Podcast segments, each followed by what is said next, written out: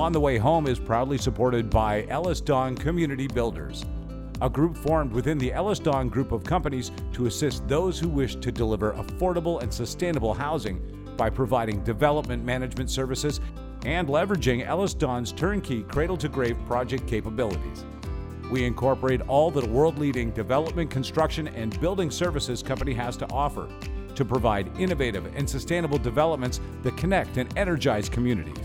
Our offering is not simply a development and construction solution, it's a holistic and comprehensive approach that ensures the delivery of assets that communities can be proud of.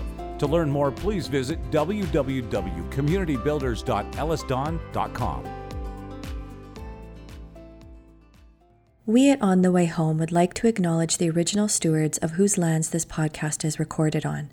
In York Region, we recognize we're on the traditional territories of the Wendat, the Haudenosaunee, and the Anishinaabe peoples, and that this is the treaty lands of the Mississaugas of the Credit. And in Vancouver, we acknowledge that we are on the unceded territories of the Coast Salish peoples, the Musqueam, Squamish, and Tsleil-Waututh, whose presence on these lands continue to this day.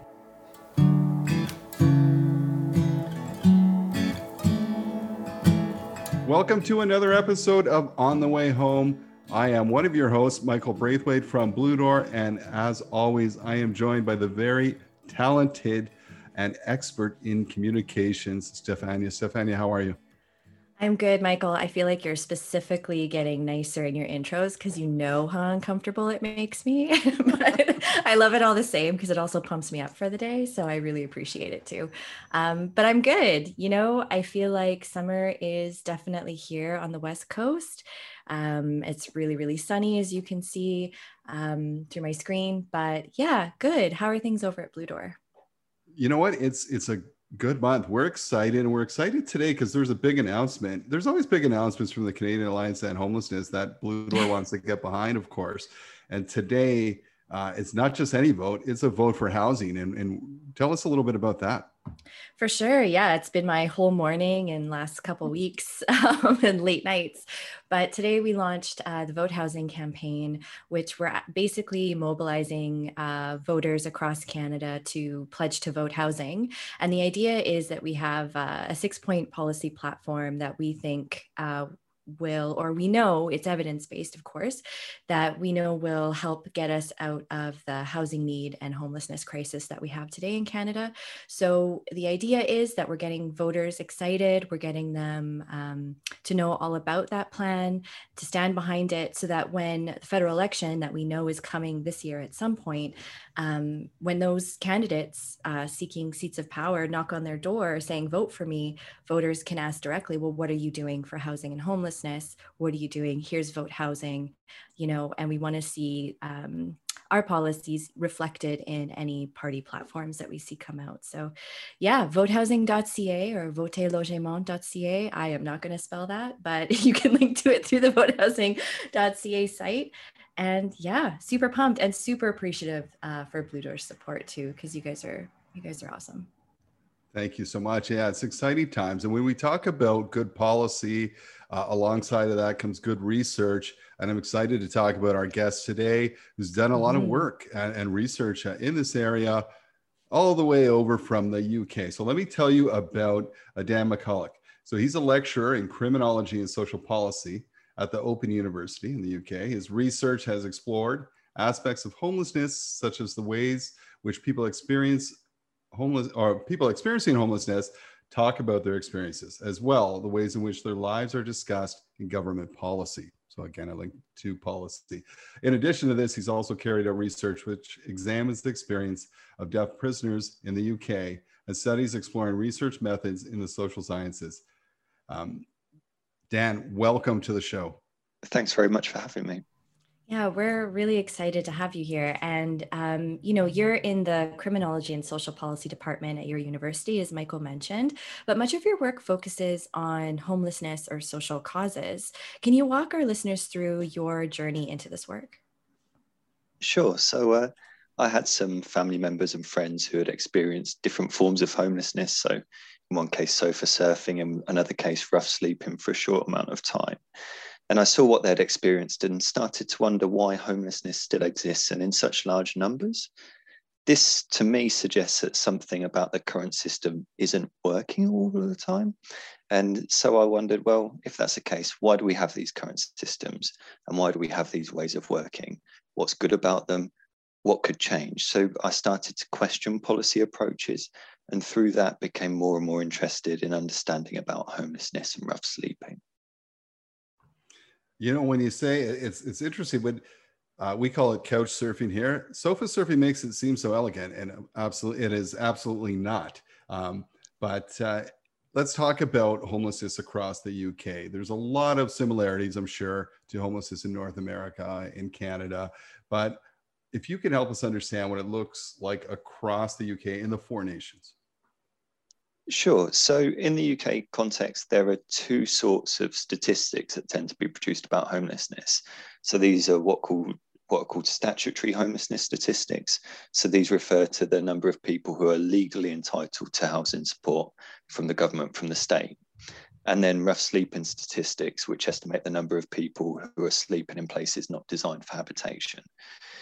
It's also important to say at this point that there's no single unified approach to measuring or trying to estimate the extent of homelessness or rough sleeping in the UK. It varies from nation to nation. And those variations make a difference for the kind of statistics that we see. And then on top of that, some of the data isn't always comparable or reliable for year on year comparisons because in some cases, the ways in which people measure or, or, or, try to understand the extent of rough sleeping or homelessness changes over time. And of course, that affects the kinds of data that are produced, the kind of numbers that we get. But if we take the four nations in turn, if we look at England, first of all, and think about trends over the past few years, there's some suggestion that statutory homelessness has increased somewhat over the past 10 years, around 40% since 2010, and that rough sleeping has increased by more than 50% in that time. In Wales, there's a suggestion that statutory homelessness has increased slightly uh, since 2015, but before that, uh, that, that it, it come down a lot from before that time um, due to changes in legislation in Wales that reduced the, the instance of, of homelessness there. And that rough sleeping um, shows an increase in Wales between 2015 and 2019. In Scotland, both statutory homelessness and rough sleeping seem to have been fairly stable over the past few years, over the past five years or so. And in Northern Ireland, official statistics suggest that um, statutory homelessness has increased since 2010 by somewhere about a quarter, about 25%. But also, it's difficult to know trends to do with rough sleeping because the data for Northern Ireland just isn't reliable enough over that time. I think as well, it's worth saying that looking at this on a national level is useful, but this can also mask local differences and variations. So if we think city to city, there are large variations. I'm, I'm sure this is probably the case in, in Canada as well, that there are large variations city to city and also between urban and rural spaces, different kinds of homelessness, different extents. And, and I should say as well that the data that I was talking about there is pre-pandemic because COVID-19 has just changed the, the, the data so much in terms of some of this stuff. And really, it's hard to know how that will influence the trends over time. Well, let's talk about that. Let's expand about that. And thanks. And and some of the the work I, I know when you talk about from uh, city to city, from nation to nation, I, you know Wales has done duty to assist and other things. I know uh, different efforts that have made been made in Scotland, etc. But let's talk about the pandemic. How is that uh, played a part? Has has homelessness increased, or what have you seen so far? I know it's early days. So there are some suggestions that the pandemic has or, or, measures that governments have taken during the pandemic have reduced the incidence of homelessness and rough sleeping for the moment. Um, it's difficult to know in the long term whether that will be sustained or not. I think that that depends on what kinds of policies we see in the long term and, and the kind of funding that we'll see there. There's some concern that in the longer term, if these policies go back to the way they were, and if funding changes um, and reduces probably back in line with where it was, that we'll probably see large increases in, in, in homelessness, particularly because there will be increases related to, to incidents of homelessness that will have built up over that time. that won't necessarily have come to fruition during the pandemic itself.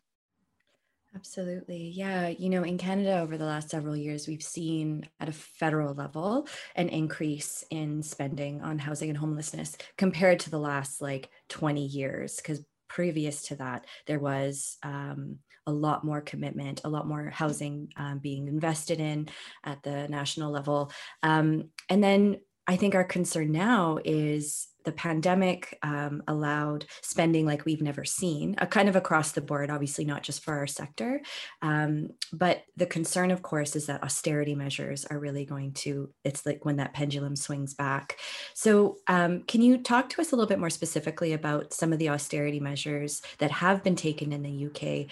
Um, and as a result, what's happened to some of the UK's most vulnerable? Yeah, of course. Yeah. So, so in the UK, austerity is um, kind of largely seen as, as being related to the election of a coalition government in 2010. So 2010 is kind of the key period for, for thinking about the start of austerity in the UK. And in terms of homelessness, I think there are, are two big impacts here. There's the impact in terms of the increase of, of people experiencing homelessness, and then the impact on the way that services work to and, and service provision in this area work. So in the UK, so called welfare reform, this is changes to social security or the welfare benefit system, went hand in hand with these austerity measures. And this often is seen as making access to social security payments more difficult for people.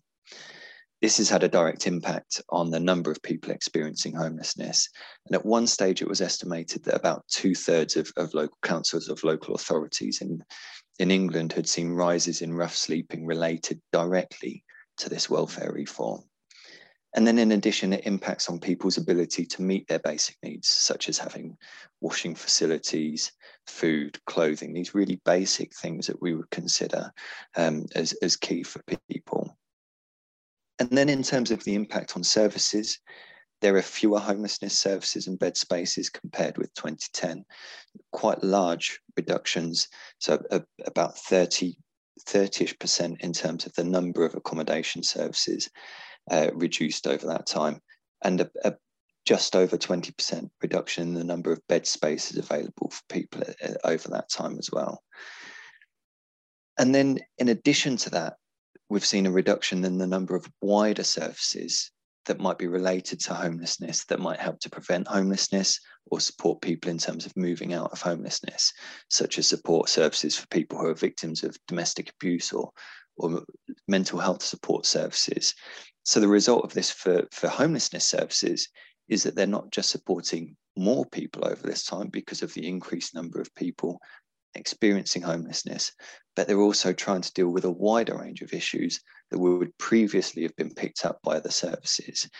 So they're, they're really up against it, really, compared to where they were. And then uh, the, what this means is that they're often having to make really difficult decisions about who to support. So you get specialist services that are often only able to support people with the most acute needs. And then you get more general support services who aren't able to support people who, who might need a, a higher level of, uh, of support. And so what you, you see is that people tend to fall through the cracks in provision. And of course, that was always the case. But where the, the, the kind of cracks have widened over that time, of course, there's more space to kind of fall through those cracks, if you like. And, and so more people are falling through them, I think, is, is what we see. And then in this time, governments have also reduced overall funding levels for services and then have trickled funding back to those services, claiming to be supporting the sector by providing so-called additional funding. But this is only additional funding in the sense of, of it being additional to that very scaled back funding. So we saw this back in 2016 when the government at the time claimed that they were providing 115 extra million pounds to create 2,000 extra bed spaces for services. And that sounds like a lot of funding and a lot of bed spaces. But actually, this was less than half of the bed spaces that have been lost since 2010. So, what this means is that governments are kind of allowed to claim legitimacy by saying, oh, we're providing funding for the homelessness sector. We're doing everything that they need, whilst in actual fact, they're scaling back the funding. And then on top of that, so even further than that, we see reductions in the, the general funding pot for homelessness services, and instead the funding kind of gets diverted to more specialist pots by governments. So this ties it very uh, specifically to certain criteria that services have to meet in order to gain the, this funding. Now, this allows governments to exert a level of control over the sort of services that they say are legitimate and the sort of services that they say aren't legitimate. So they're then able to control the narrative in a greater way uh, in terms of what kinds of services are seen as legitimate or not. And, and so it's harder for services to get access to this funding in all cases, and, and only some services then become able to get that funding, and others kind of find it increasingly difficult. So, ironically, I think what we see is that services are, are kind of experiencing the same insecurity, the same kind of precariousness that people accessing those services are finding in terms of government policy and government ways of, of doing things and having to meet very specific criteria. It's not just people accessing those services are now seeing that, it's the services themselves are, uh, that are having to try and work with that too. So, kind of bringing that together, I suppose austerity has meant that opportunities to reduce homelessness have been lost in some cases whilst at the same time governments have been able to to say, hey, we're doing everything that we should be doing, and are able to exert a greater control over what actually is going on on the ground.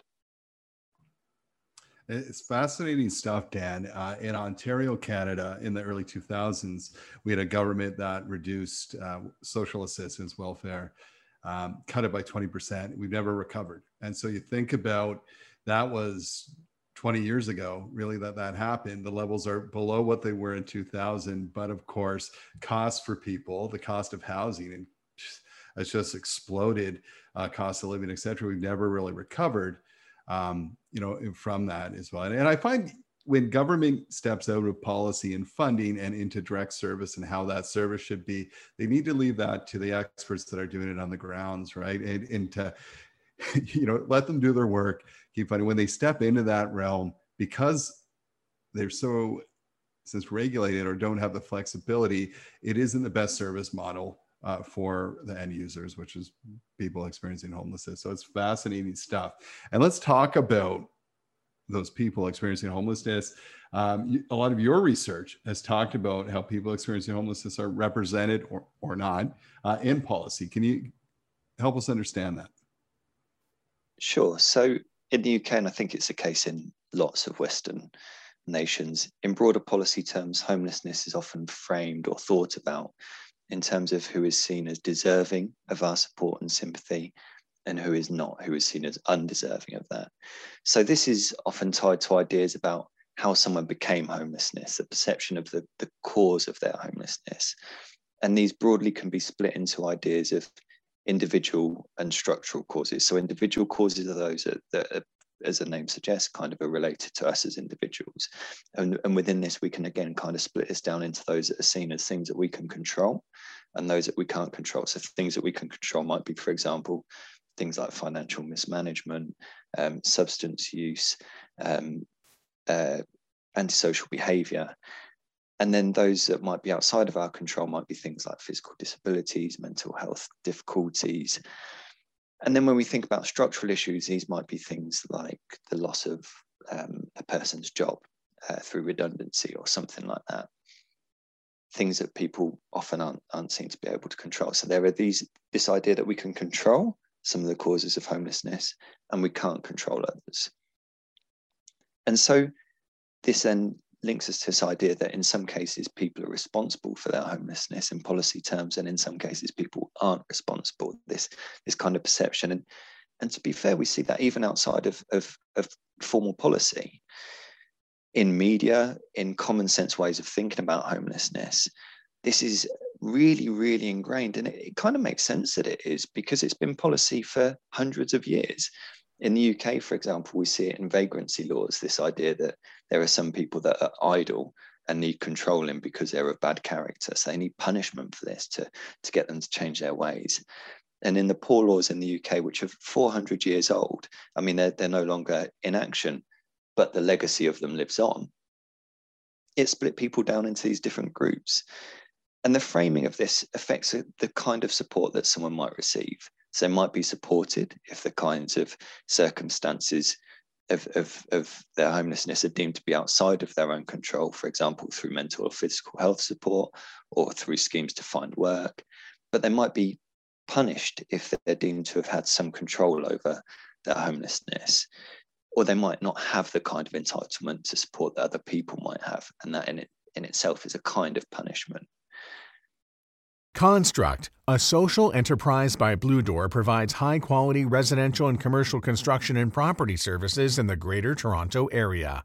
More than a business with a heart, Construct is a real solution to preventing and ending homelessness.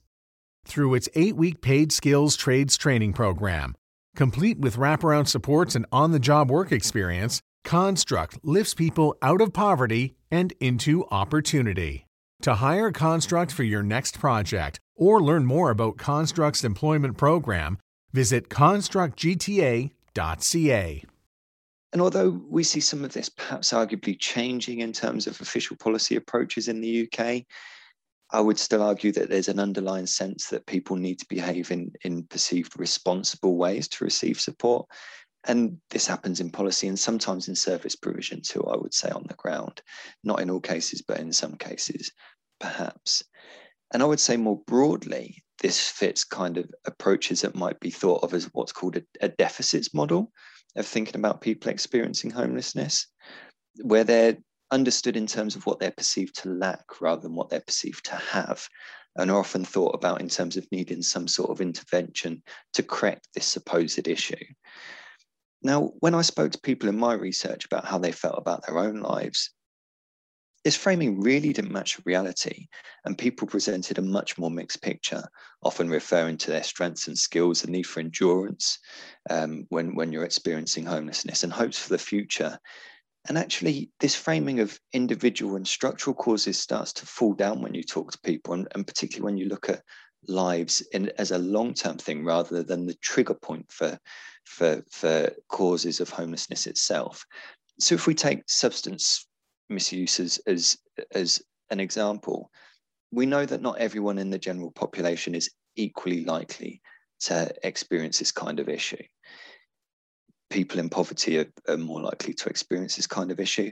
It's often related to trauma, to mental health difficulty, to lack of support during key moments.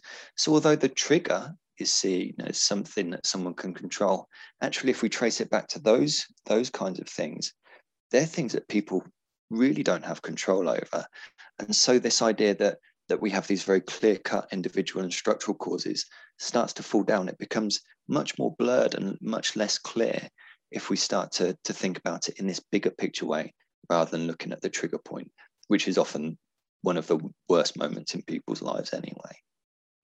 Yeah, I think you know what you're referring to is, is trauma too, right? That, that, that trauma they experience, and something we don't uh, many times we, we don't address and wonder why uh, the, the behavior keeps repeating because we haven't supported the trauma, right? Moving through.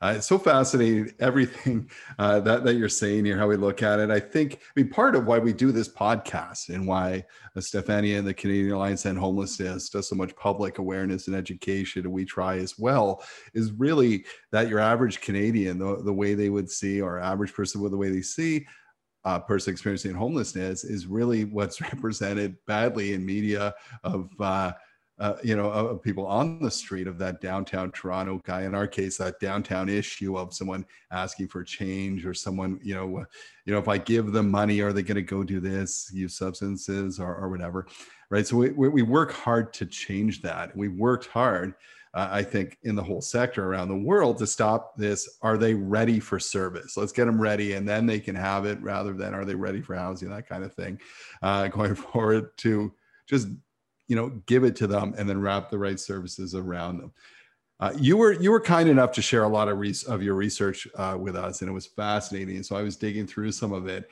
and I saw that you've used the idea of the four pains of homelessness. Uh, can you tell us a little bit more about that?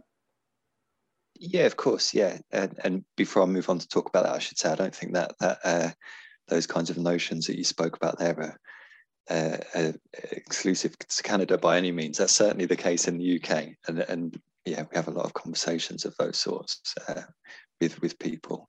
Um, in terms of the the pains of homelessness, this borrows a notion, a concept of pains from a book called The Society of Captives by someone called Gresham Sykes, which is actually a book about prisons. And in this book, Sykes proposes that there are five pains of imprisonment. So these are the deprivation of liberty, of goods and services, of, of heterosexual relationships, of autonomy, and of security. And these are all different sorts of losses from what most people might expect to have. They're not necessarily physical pains, but they're things that wound us in some way that we know are constantly present and inflict some sense of injury or hurt, either mental or physical, on us, and attack our very sense of being and who we are. So Sykes talks about these in the context of prisons, which we can think of as, as total institutions. And what I mean by this is that these are institutions that are closed off from wider society. They're, they're, they're totalizing in the sense that they're closed off and, and separate. I think in a similar way, we, we can think of rough sleeping as having some totalizing effects. Now, I think it's, it's not the case that people are entirely cut off. I think that's probably a bit of a stereotype. But there are ways in which people describe being away from the house population in some very obvious ways, perhaps in terms of thinking about accommodation, but also in other ways, such as being just having autonomy, being able to control what you do in your own life, being able to do it at the times that you want to do it, being able to just have a place to store your own belongings, being able to meet with friends or family without a sense of being embarrassed about the situation. So, in this way, I think there are similar ways in which homelessness and, and rough sleeping in particular has these features of exclusion and of deprivation. So from this, when I spoke to people about their experiencing uh, experiences, I thought there were four pains of homelessness, broadly speaking, that, that came out from this. And these were the, the lack of access to resources, the suffering of stigma, frustrations of process, and then about the perils of precariousness, this kind of sense of precariousness is, is ever present. So if we take these in turn, for me, the lack of access to resources primarily is about access to shelter, to a place to store one's own belongings, a place to be, just a place to exist. And this really leading to a sense of vulnerability, of feeling exposed to their elements in a very physical way, but also to danger. And then on top of this, being able to access goods and services where people are often reliant on someone else. So for example, if, if they needed to use washing facilities or toilet facilities, only being able to do that at a time that their local McDonald's was open, for example, or their local supermarket was open. And so this meant that even the most basic things for, for a house population, being able to wash, being able to go to the toilet, being able to charge your phone, became so much more complex for people experiencing homelessness. Then moving on to thinking about stigma, this is in, in kind of the, the, the, classic study on this by someone called Erving Goffman, he talks about this as being a spoiled identity.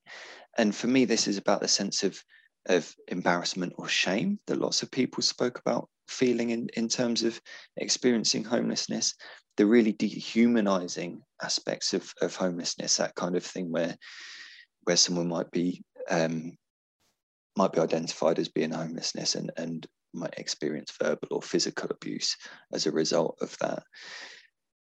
Where on top of that, there's a, a, a sense that somehow the lives of someone, uh, the life of someone that's experienced homelessness is somehow less valued than someone else.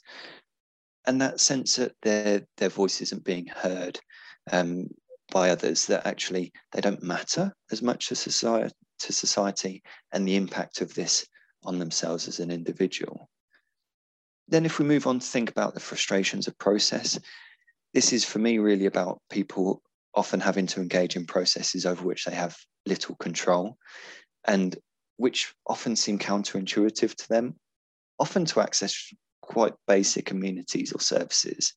And this could really enforce this sense of stigma, this sense that actually they, they have to do these things because they're experiencing homelessness. So these happen in terms of um, formal processes, having to meet certain criteria, having quite long, detailed, quite invasive processes to go through that ask quite personal, sensitive questions without an obvious reason why. And people having to negotiate these and renegotiate them when they change. But also the informal aspects of this, knowing a local homelessness scene, if you like, who's who, what services are available, what those services offer, what criteria you have to meet to, to be able to access those services. These are all things that have to be negotiated by people when they're experiencing homelessness. And this is quite a frustrating sense of process. I, I, I felt in terms of talking to people that that frustration really came through. And then in terms of thinking about precariousness, this was in terms of financial precariousness, uh, the, the sense of insecurity to do with safety, and also in terms of access to services. These things are all quite insecure. They can all change quite quickly without a huge amount of warning necessarily, uh, but could have quite a big impact on people's lives. And I think for me, the, the kind of model of thinking about pains is, is a flexible one. These are four ways in which I made sense of the stories that people told me.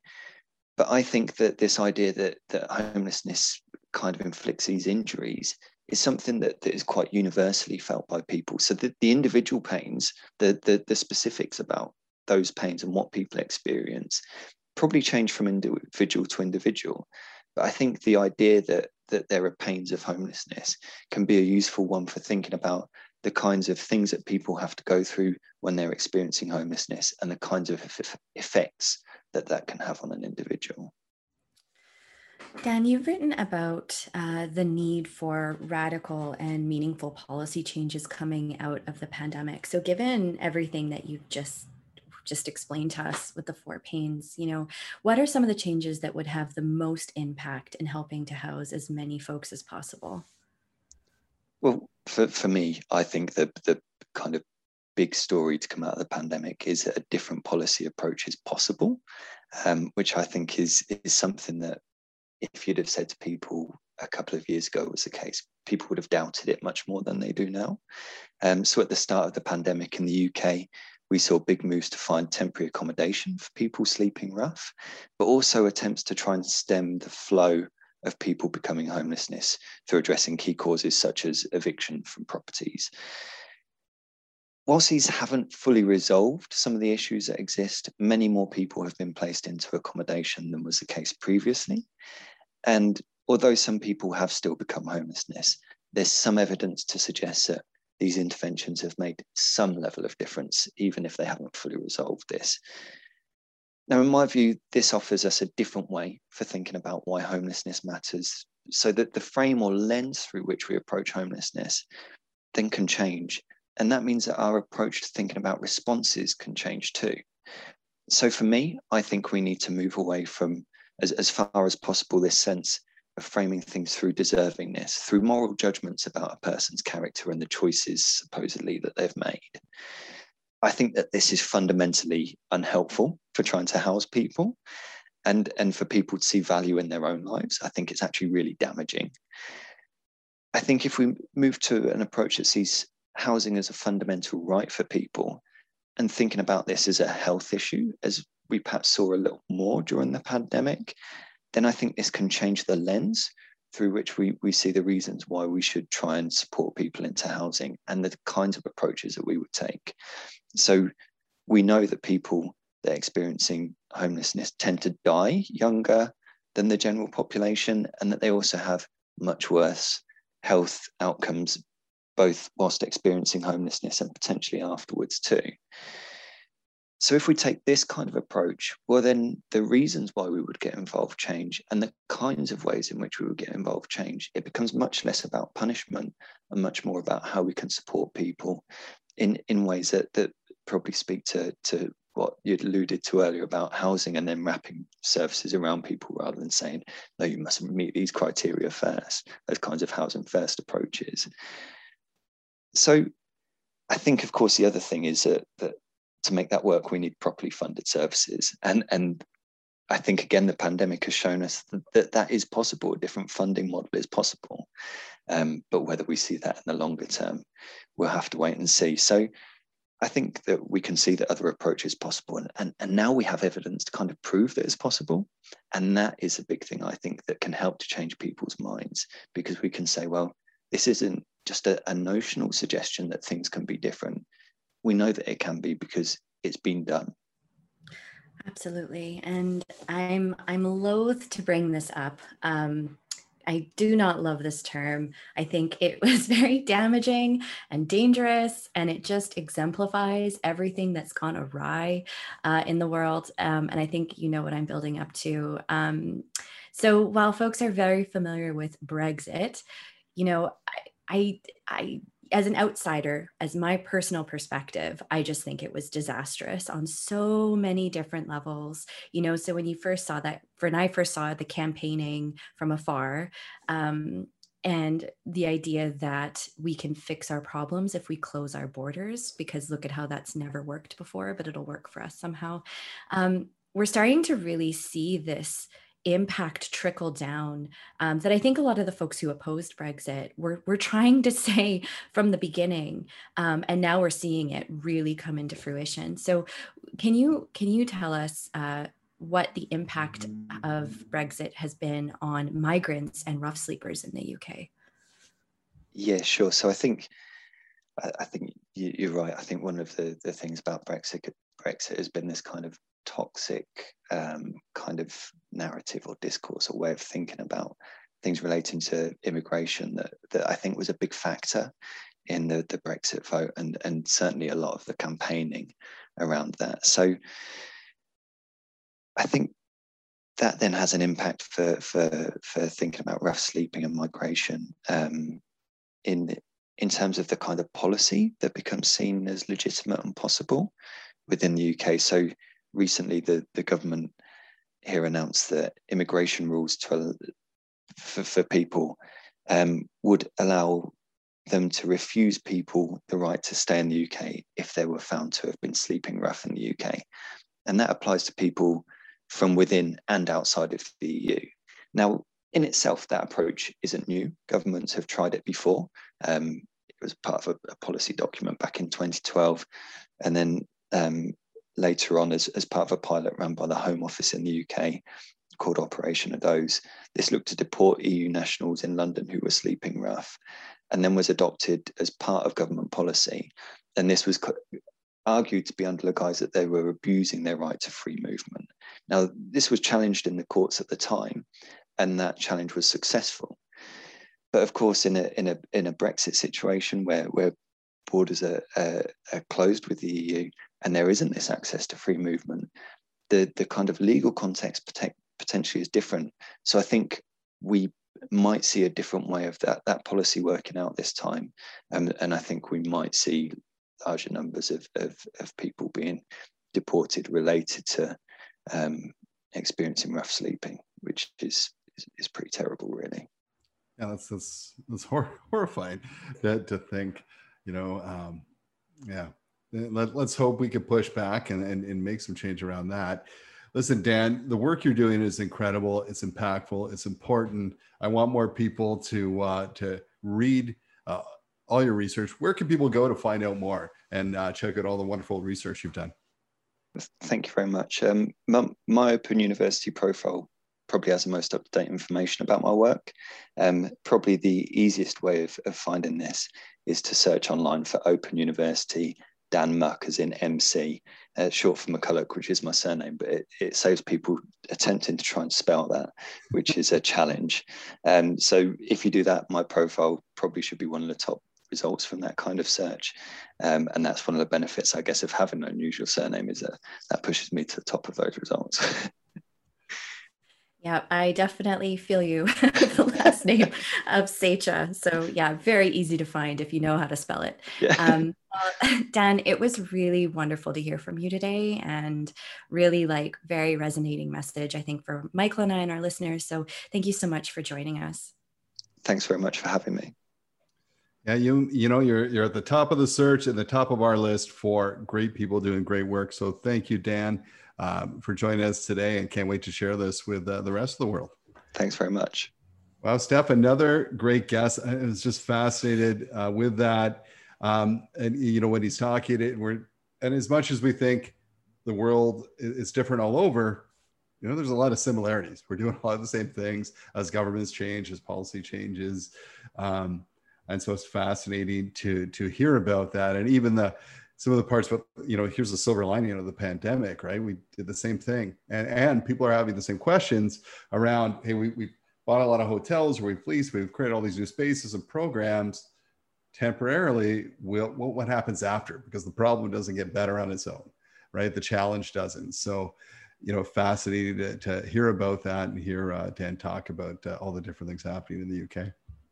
Yeah, I agree. And when I think about how we structure the folks who are deserving of our care and folks who aren't, you know, that that NIMBYism sentiment, the um, when we're trying yeah trying to figure out who deserves funding and who doesn't basically based on uh, gut reactions versus like evidence. And i just think about um, this recent tour that was happening in the downtown east side here in vancouver um, which is you know one of the most notorious neighborhoods.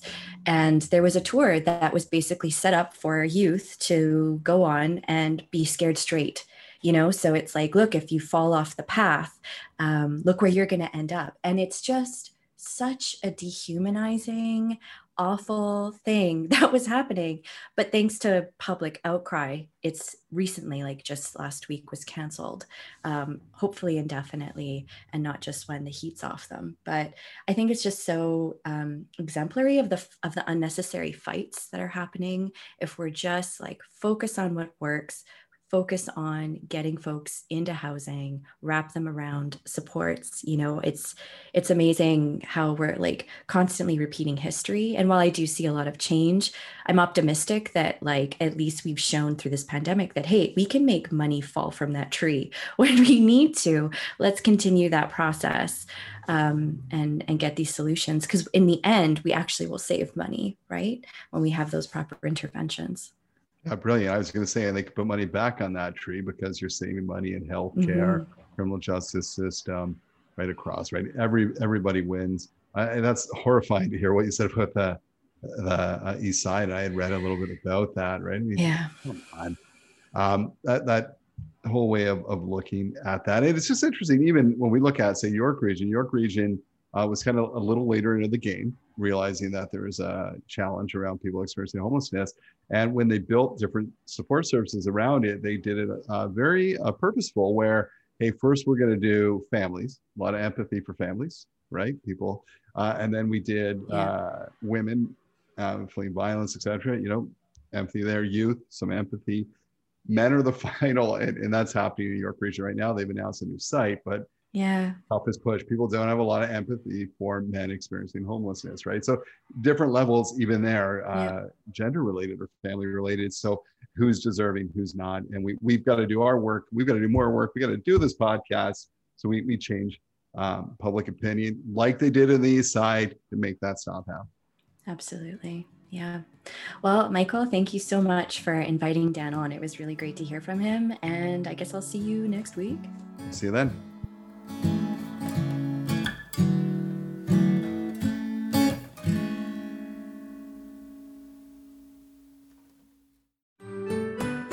I'm Andrea Askowitz. And I'm Allison Langer. And we are the hosts of Writing Class Radio, a podcast, but we are so much more. We have writing classes. So if you are looking for live online classes where you can join a community, write to a prompt, get feedback, and get better, check out all our classes at writingclassradio.com. And listen to our podcast wherever you get your podcasts and at writingclassradio.com.